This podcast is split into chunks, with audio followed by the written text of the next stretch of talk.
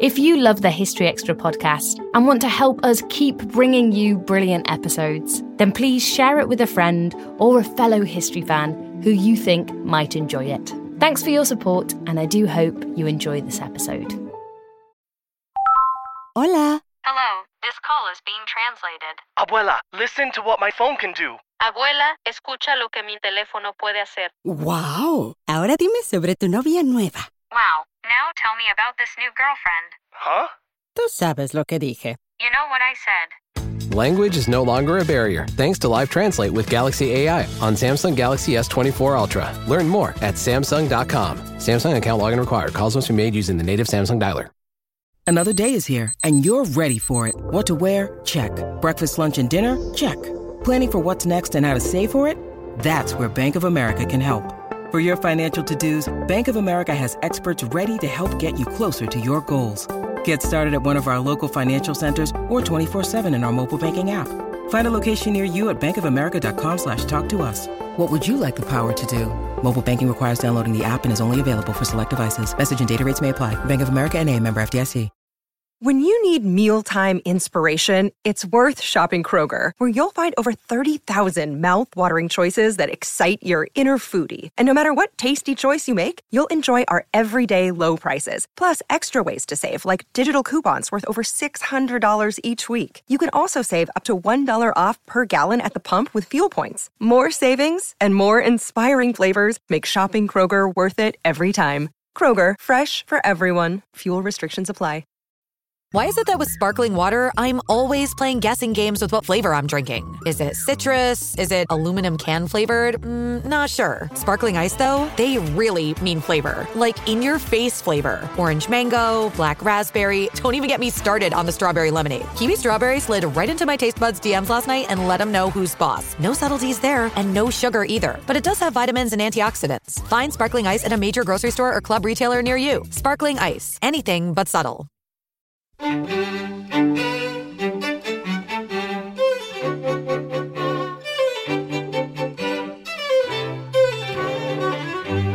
and welcome to the History Extra podcast from BBC History Magazine, Britain's best selling history magazine.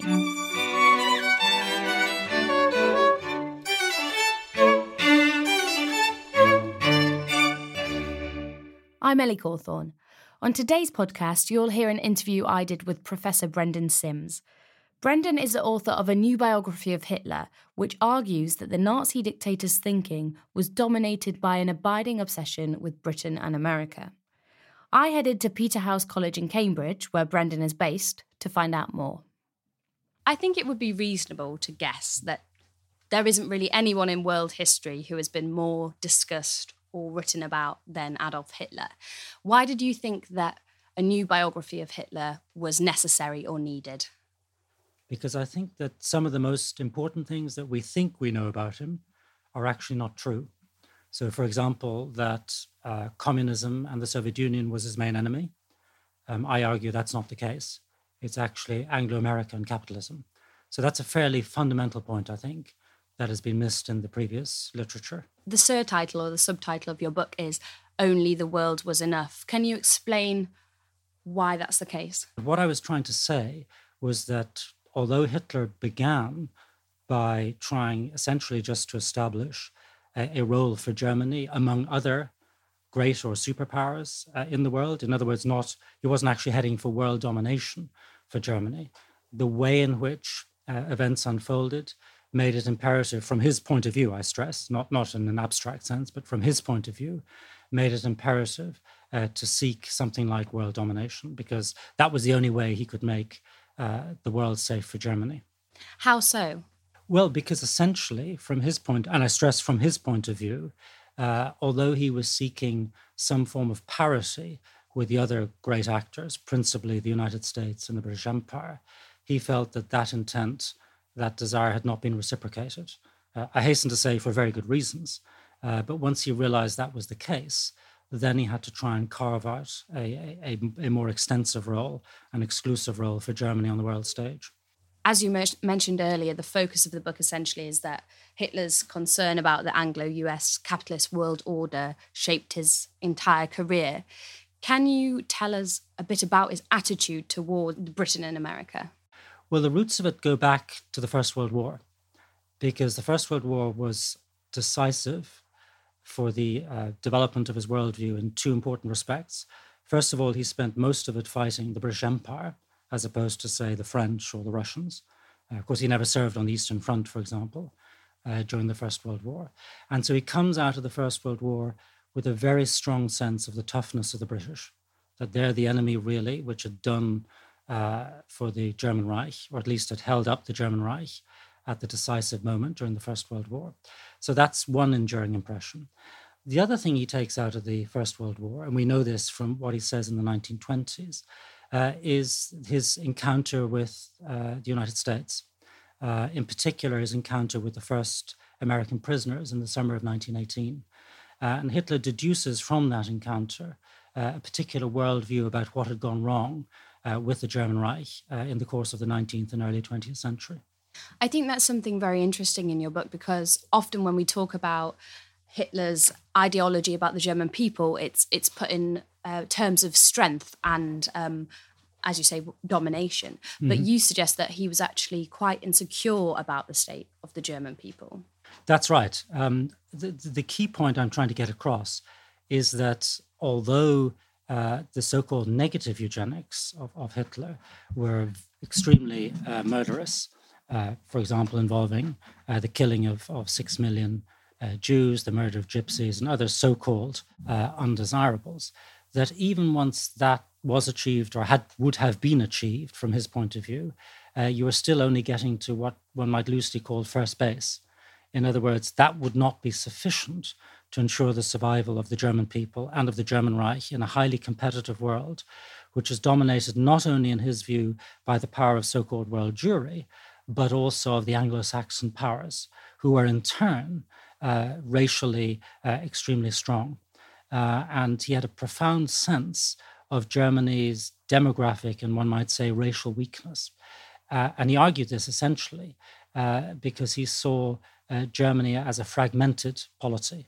A, a, country which was historically divided between Protestants and Catholics ever since the Reformation, uh, divided uh, by class, uh, divided by ideology, and above all, also divided regionally. Uh, he's profoundly concerned, for example, uh, by the phenomenon of Bavarian separatism, something which I think hasn't received enough attention in studies of Hitler in the 1920s.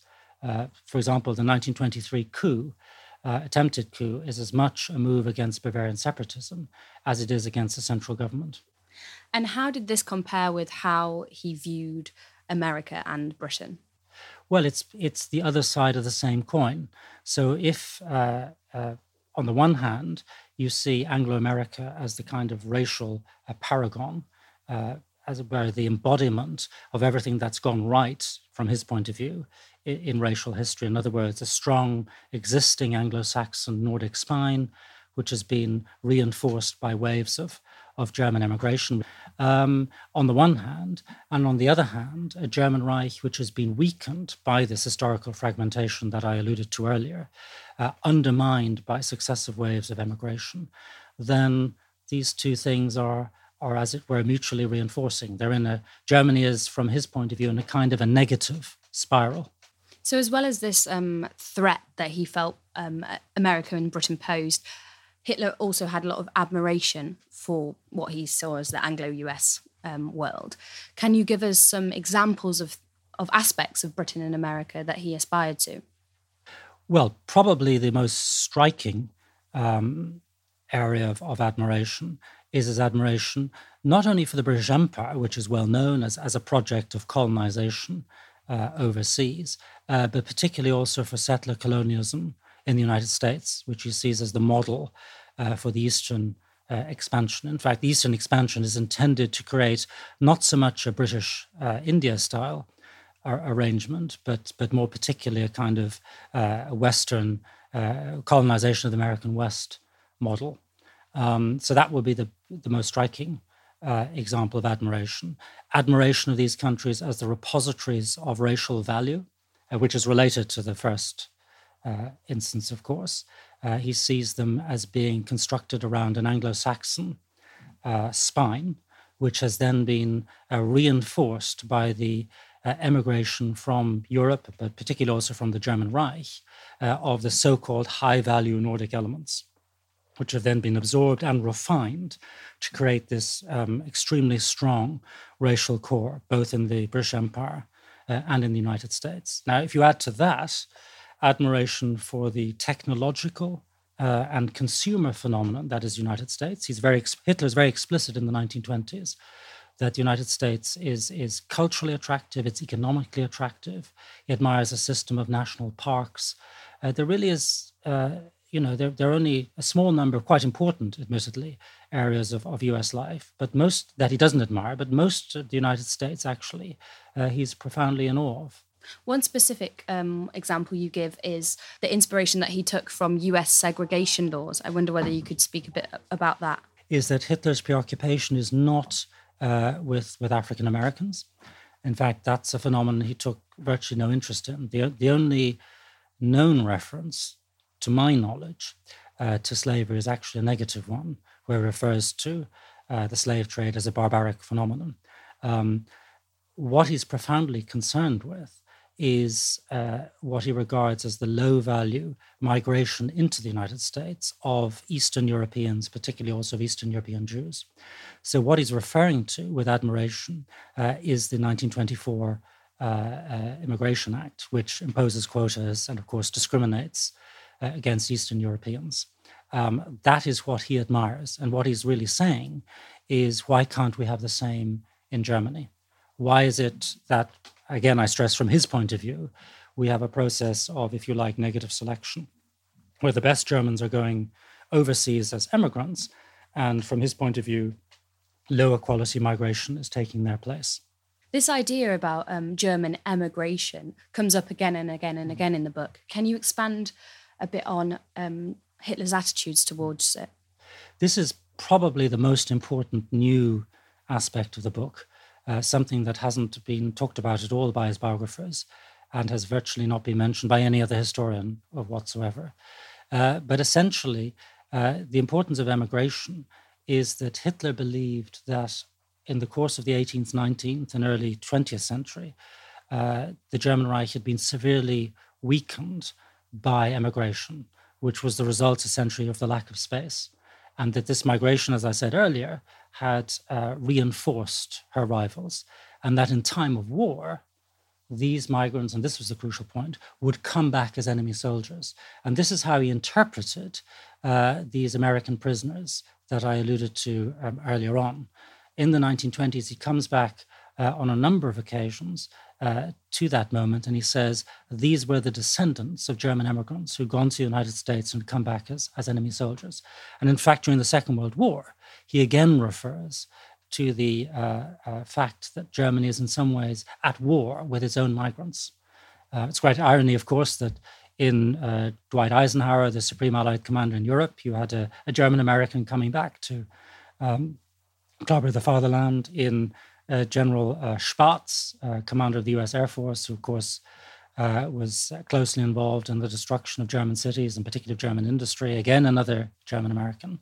Uh, so these are profound ironies that Hitler actually um, brought about the very thing he most feared.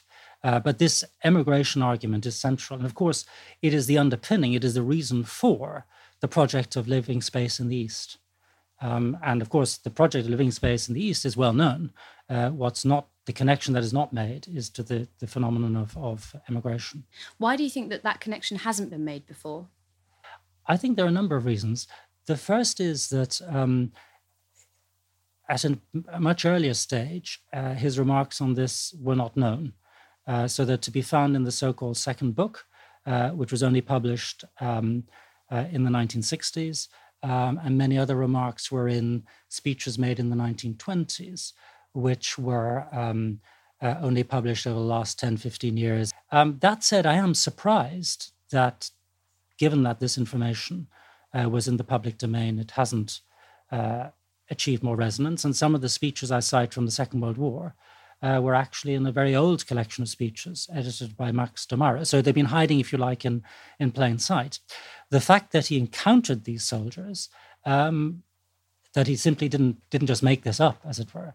Uh, that's something that I myself have actually discovered or proven, uh, in the sense that when I read these speeches, I went back into the archives and I found archival reference, hitherto unknown, uh, which I then published uh, quite recently, uh, that he did actually encounter these soldiers. So this took place, um, and it made uh, it had a substantial impact on his thinking. I wonder whether you could just um, give us a slight narrative of Hitler's encounter with American soldiers for people who might not know about that.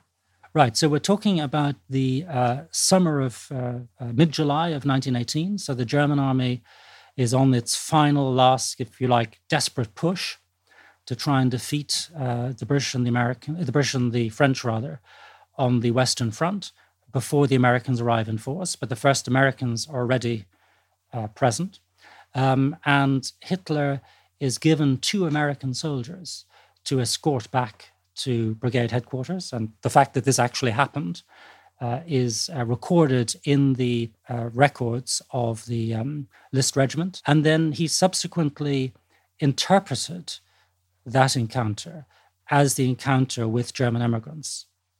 And he then argued, saying that this was, if you like, the payoff for hundreds of years of demographic hemorrhaging of the highest value German blood to fertilize. This is a phrase he used, literally, he used the phrase fertilize, to fertilize uh, the territory of the enemy.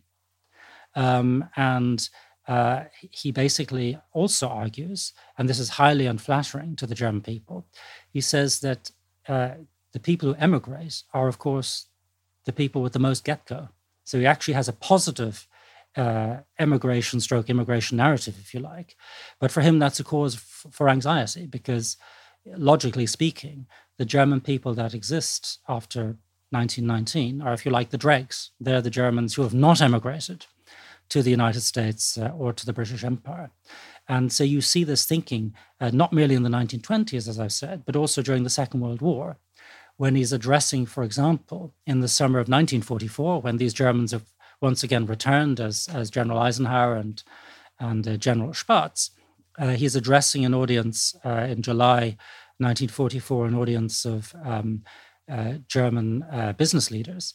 And he says to them, um, I know you're all very anxious about these German engineers, meaning the German engineers who are in America, who are uh, basically powering ahead in, in American industry, building the weapons that are killing Germans. And then he says to them, which is almost surreally, he says, But don't worry, I have German engineers as well. Which is which is an odd thing, really, to say to a German audience uh, if you're the Chancellor or the Führer of the German Reich. Um, but I think it illustrates this profound sense of anxiety around German emigration and this sense of being at war with your own racial stock as he sees it. Did this um, anxiety lead to any concrete policies from Hitler? Did he have any um, uh, policies to do with emigration? He did indeed. Um, so, uh, uh, first of all, um, after 1933, he um, engaged in a couple of pretty high profile uh, recoveries, one might say, of people who had emigrated to the United States, uh, former regimental comrades who were brought who were brought back uh, with considerable uh, fanfare, uh, and with the narrative proposition these are Germans who went to the United States. They found it not to their liking. In other words, do not be seduced by the American dream, but stay here uh, in the um, in the uh, Third Reich. Then, uh, in the late 1930s, he briefly experiments with the idea of an exchange. this is, again, if you like, an upsetting, really quite grotesque plan that he has, uh, in, in effect, uh, to exchange German Americans for German Jews, because he has the problem, in inverted commas, that he wants both to expel the Jews and to uh, deprive them of their wealth. And the difficulty he has is that while some countries are prepared to accept Jews, virtually none want to take Jews who are, you know, completely indigent. Um, and on, that's on the one hand. On the other hand, there are German Americans who are writing to the Foreign Office saying that they wish to leave the United States because you know they're experiencing discrimination or they haven't made it economically, uh, but they're having difficulties in returning across the Atlantic. And so, briefly, experiments with this idea uh, of an exchange. Uh, and then later, of course, during the Second World War, uh, when it comes to plans for uh, settling the Eastern Territories, which he controls in this, from the summer of 1941 through to the late summer of 1942, he specifically says that these territories are to be the Mississippi of the Volga is to be the Mississippi uh, of the German Reich, and that he hopes to settle uh, these areas not only with the demographic um, overflow from Europe, uh, but also with returning German Americans.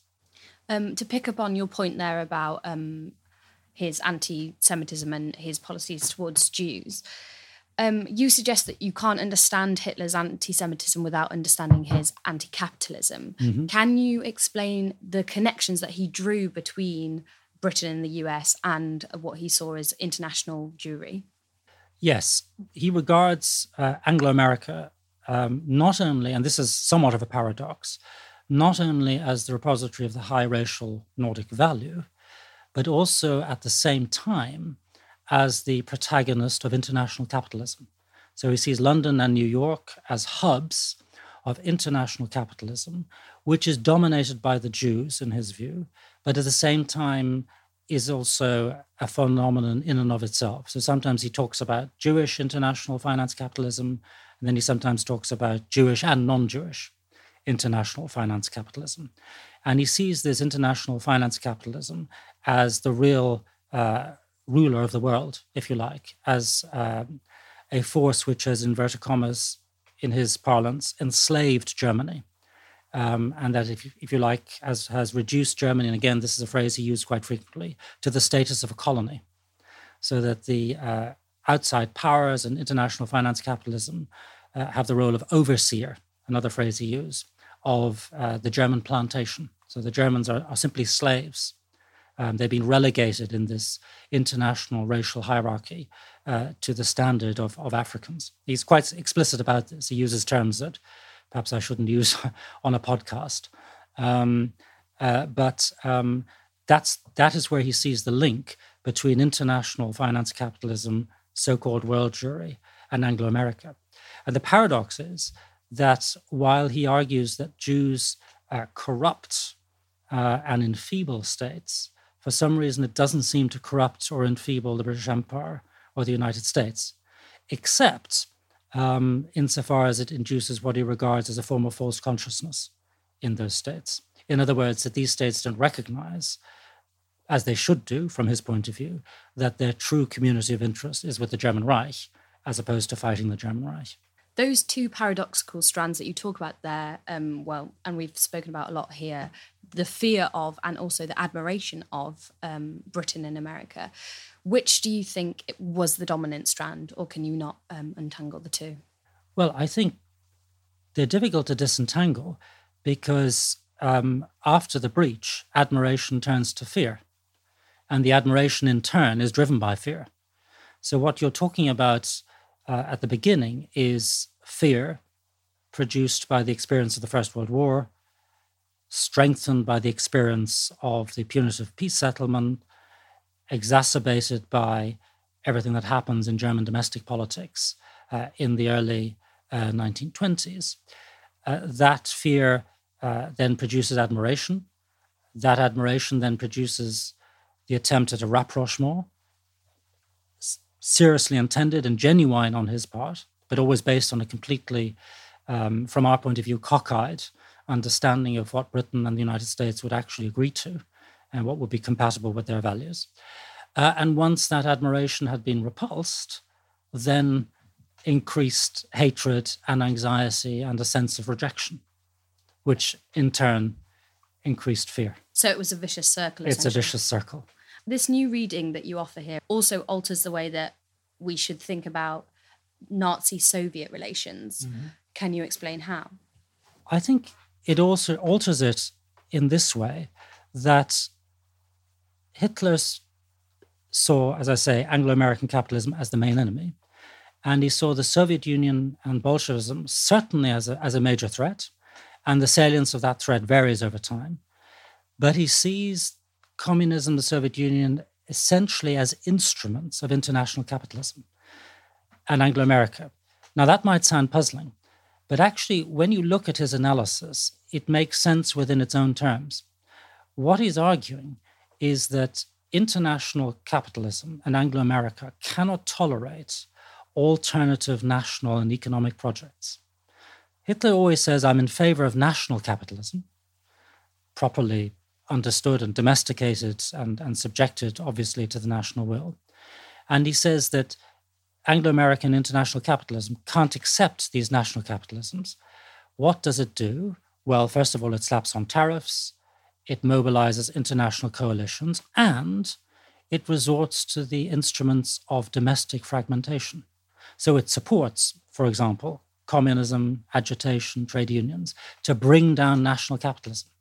And so what seems paradoxical, i.e., uh, uh, the, the sort of community of interest of international capitalism and of uh, uh Soviet communism, begins to make sense because communism and fragmentation is an instrument used by national capitalism, by international capitalism, to break down national economies and to force them essentially uh, to, to, be subjugated to international capitalism. That's the one point. The other point is that uh, the attack on the Soviet Union in 1941 and the quest for Lebensraum is not actually driven primarily by concern about capitalism, by communism. It's driven by concern with Anglo America. Um, and living space in the East is simply a convenient, uh, closely located area you can control in a way that overseas expansion doesn't work because the British and the Americans, but particularly the British, control the seas. Um, and so the attack on the Soviet Union, in that sense, is nothing personal from the point of view of, of communism. Rather, he sees communism as an opportunity. He says these poor Soviet Union, they're afflicted with the virus of communism, uh, and therefore uh, they'll be more easy to take over. So, from all those points of view, there's a clear hierarchy in Hitler's mind of enemies. Uh, and the Soviet Union and communism, while serious, um, uh, serious threats, uh, are by no means as serious as, as the threat from the British Empire uh, and from the United States. And you see this, in fact, during the Second World War in the distribution of resources, contrary to what, many things you might read about the, uh, the, the overall importance of the Eastern Front. This could be a very um, paradoxical ideology, as you've mentioned, to get your head around. How do you see it um, developing, changing, evolving over the time of um, Hitler's political career, or do you see it as relatively static throughout? What's interesting is that it is pretty much static throughout. There are variations, uh, there is development.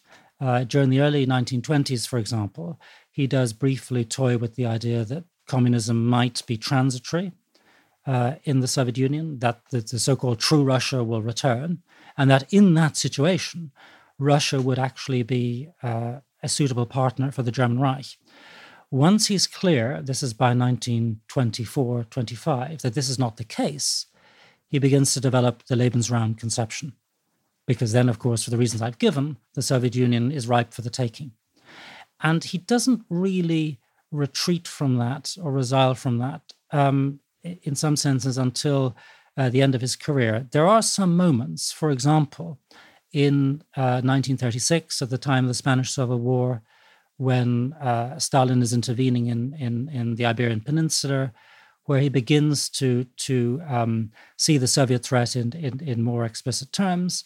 Uh, there are moments in, in 1941 when he's trying to justify the attack on Russia when the attack on uh, when the anti-communist rhetoric uh, comes up again.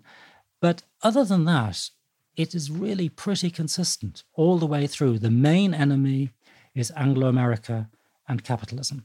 Uh, it's it's right until the very end. Even in his last will and testament, um, his you know he he he talks you know even as the Russians are overrunning Berlin, he's talking more about the bombing campaign. He's talking more about uh, international capitalism uh, than he is talking about uh, the Soviet Union uh, and Bolshevism. Still to come on the History Extra podcast. It's very hard to say anything conclusively about his personality because so much of it was artifice. Famously, of course, he, he practiced gestures in front of mirrors. There are um, well known pictures showing him uh, doing that. And of course, his image, as you say, was carefully curated.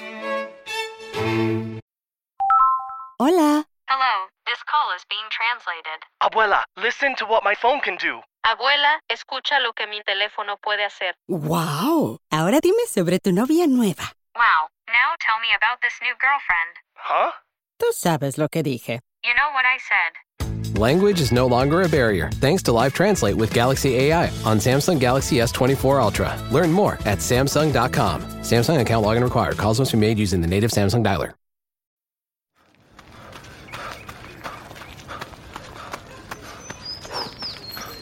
Going for your first ever run around the park. Literally running errands all over town. Running for the finish line and your personal best. If you run, you're a runner. Find the shoes and clothes to run your way at newbalance.com slash running. New Balance. Run your way. Whether you're making a delicious family meal or a post-workout snack, choose the farm fresh taste of Eggland's best eggs. Only Eggland's best hens are fed their proprietary all vegetarian feed. That's what makes their eggs more nutritious. With 10 times more vitamin E, 25% less saturated fat, and 6 times more vitamin D compared to ordinary eggs. Eggland's best. Better taste, better nutrition, better eggs. Visit egglandsbest.com to learn more. Just to rewind the clock a little bit, something that historians have grappled with for a long time is is what facilitated the rise of Hitler. And you suggest it's partly because he quote made fewer mistakes than everybody else. Mm-hmm. And he was essentially facilitated by the failure of others. Why do you think that people um, misjudged or underestimated him so grossly, both in terms of his capabilities and his intentions? Mm-hmm. Well, the first thing I should say is that my book isn't really about how others reacted to him. And so it's not an explanation uh, of German society. Uh, and it's not even an overall interpretation of German history. So, in that sense, a very Hitler centric biography. Um, there are other biographies, for example, Ian Kershaw's or Peter Longerich's, which take a wider angle view of this. Um, and that's certainly a very legitimate thing to do. Having said all that, to answer your question, um, I think that uh, it's partly because to, uh, and um, this is not particularly original, that to many he seemed ridiculous. Um, they didn't take him seriously. Um, others thought that they could manipulate him, that they could go with him a certain uh, part of the way and then ditch him. Uh, so famously, uh, Papen, for example, and, and Hindenburg, the uh, the president, believed that. Um, so, in the end, they just, for all these reasons, they underestimated him. And he had the knack um, for, uh, at that time, of good timing, that he, he knew, he, he, you know, he turned down offers uh, in late 1932 that he considered insufficient. Um, and he cashed in his chips in early 1933 at a moment when the tide was just about to go out, perhaps. It was maybe the last moment at which it was possible to, to, to take over power. And do you think that was a case of luck or a canny judgment on his part? A large part of it is luck, and a large part of it is is, is judgment. Um, but you know, statesmen have uh, got to make their luck uh, as well as um, uh, just have it uh, landing uh, landing on their plate. So it's a bit bit hard to distinguish uh, those two. But I mean, various things were aligned in early 1933 that that made this possible.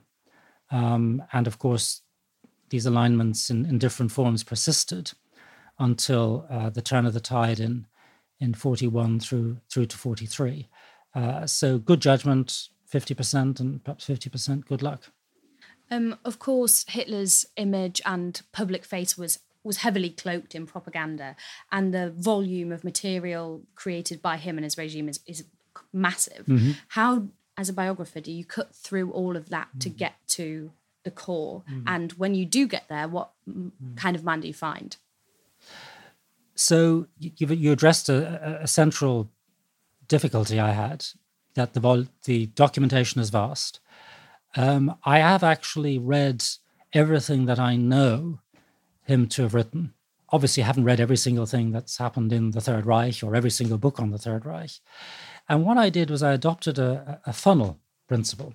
In other words, at the beginning, I, I used almost every bit of documentation. Uh, and then um, uh, uh, I narrowed, as it were, as the documentation became greater, I then narrowed the focus in on the man and on particular aspects, and as his the main uh, lines of his uh, policy and personality um, became clear. So that was my way of getting to grips with the material. In terms of the kind of man who emerged, um, I think he, he. It's very hard to say um, anything conclusively about his personality because so much of it was artifice.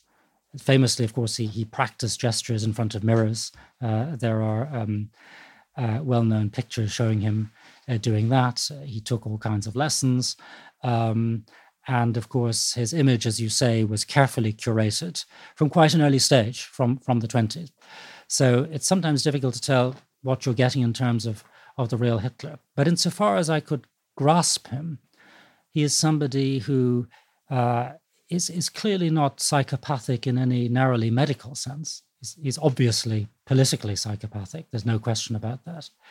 Um, but uh, he, he, is somebody who relates in some ways normally to other people, um, who is uh, uh not afraid with people whom he knows to, un- to, to unburden himself, to unbutton, to talk about his relationships. For example, with people like Goebbels, uh, or um, Emil Maurice, chauffeur, um, somebody who had personal feelings.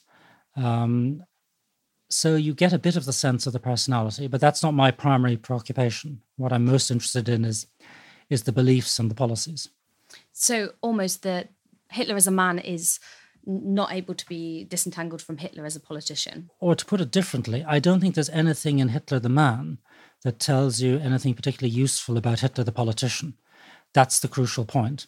So, if you were to take, for instance, his relationship with women, which a lot of people uh, are interested in, um, there's no evidence that either Geli Raubal, his niece, with whom he had some kind of intense relationship, whether physical or, or emotional or just emotional, is unclear, uh, and uh, Eva Braun, whom of course he eventually married, um, neither of those two relationships appear to have had any political content. On the other hand, there, there were other women like uh, Leni Riefenstahl uh, or Gerdy Troost, for example, um, where it, you know it, it, was a political relationship. It was an ideological relationship to do with uh, the propagation of the Third Reich, and, and they're more interesting in that sense to me. As a final question, I would ask, what would you want people to take away from your book? The thing to take away is two things. One, that Hitler's main concern was Anglo American capitalism and not the Soviet Union Bolshevism.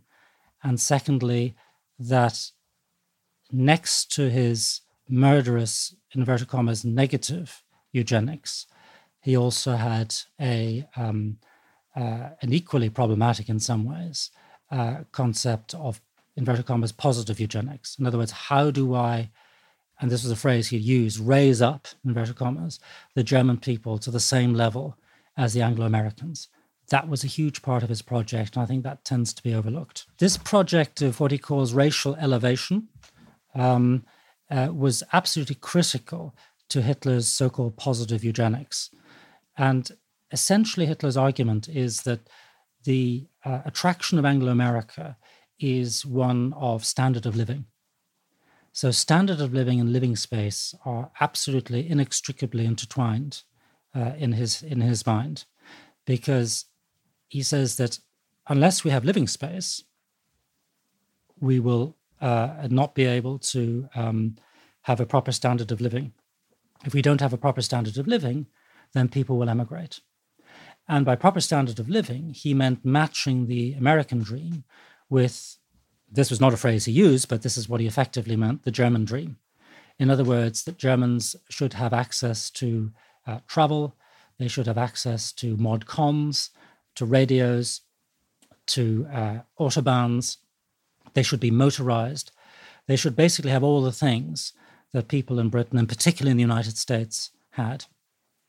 Once they had those, and once they had been engaged in the project of expansion, in an imperialist project, they would then, over decades and over hundreds of years, elevate themselves to the level of Anglo America. So, a point that's really important is timelines with Hitler.